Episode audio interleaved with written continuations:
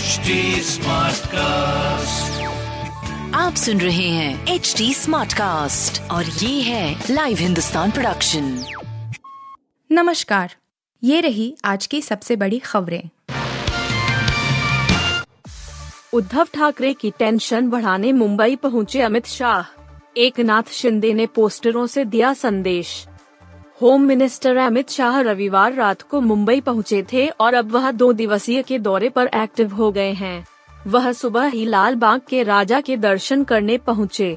उनके साथ deputy CM Devendra Fadnavis और महाराष्ट्र के मुख्यमंत्री एकनाथ शिंदे भी थे। इसके अलावा कई और नेता भी मौजूद रहे। अमित शाह ने अपनी पत्नी और पोते के साथ गणपति बप्पा के दर्शन कर एक आशीर्वाद लिया। यही नहीं इसके बाद वह बांद्रा वेस्ट में स्थित गणेश पंडाल भी पहुँचे, जो मुंबई भाजपा के चीफ आशीष शेलार के क्षेत्र में पड़ता है। आशीष शेलार की मुंबई में अच्छी पकड़ मानी जाती है और बीएमसी चुनाव में उनका हम रोल माना जा रहा है। काबुल में रूसी दूतावास के बाहर धमाका दो राजनयिकों समेत 20 की मौत। अफ़गानिस्तान की राजधानी काबुल में सोमवार को रूसी दूतावास के गेट पर धमाका हुआ। बताया जाता है कि जिस वक्त यह धमाका हुआ, वहाँ पर लोग वीज़ा के लिए लाइन लगाकर खड़े हुए थे। जानकारी के मुताबिक इस धमाके में दूतावास में तैनात दो राजनयिकों समेत 20 लोगों की मौत हुई है। रूस की सरकारी समाचार एजेंसी आर आई नोवोस्ती के मुताबिक यहाँ पर कई लोग वीज़ा के लिए लाइन लगाकर खड़े थे। एक रूसी राजनयिक आवेदकों का नाम पुकारने के लिए बाहर निकला। ठीक उसी वक्त यह धमाका हुआ। पुलिस के मुताबिक धमाका करने वाला एक आत्मघाती हमलावर था। सीबीआई अफसर के सुसाइड को मनीष सिसोदिया ने अपने केस से जोड़ा। स्टिंग ऑपरेशन पर भी बोले। दिल्ली के उप मुख्यमंत्री मनीष सिसोदिया ने सीबीआई के अफसर की मौत को अपने केस से जोड़ते हुए बड़ा दावा किया है। मनीष सिसोदिया ने सोमवार को कहा कि उनकी गिरफ्तारी की मंजूरी देने के लिए दबाव में सीबीआई के लीगल एडवाइजर जितेंद्र कुमार ने आत्महत्या की।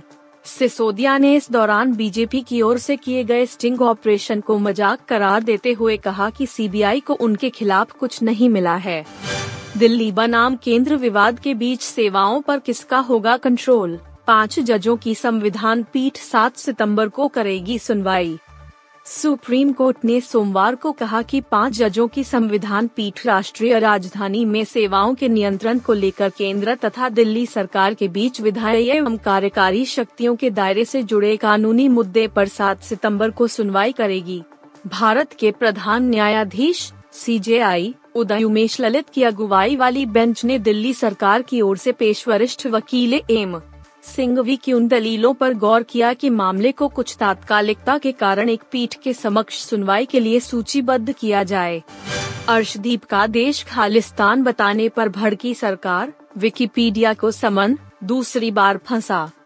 क्रिकेटर अर्शदीप सिंह के विकिपीडिया पेज में बदलाव कर उनके खालिस्तान से लिंक वाली बात लिखने को लेकर सरकार सख्त हो गई है। आईटी मिनिस्ट्री की ओर से विकिपीडिया के अधिकारियों को नोटिस जारी किया गया है।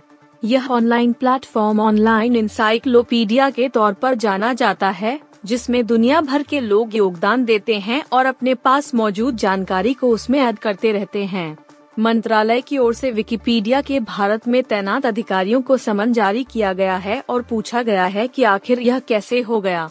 अधिकारी ने कहा कि विकिपीडिया से यह पूछा गया है कि ऐसा कैसे हो गया और भविष्य में इसे रोकने के लिए उसका क्या प्लान है। आप सुन रहे थे हिंदुस्तान का डेली न्यूज़ रैप जो एच टी स्मार्ट कास्ट की एक बीटा संस्करण का हिस्सा है।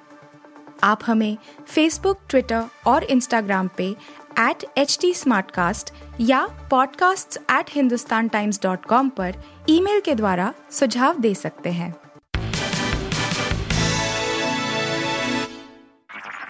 आप सुन रहे हैं एच डी स्मार्ट कास्ट और ये था live Hindustan production H smart Smartcast.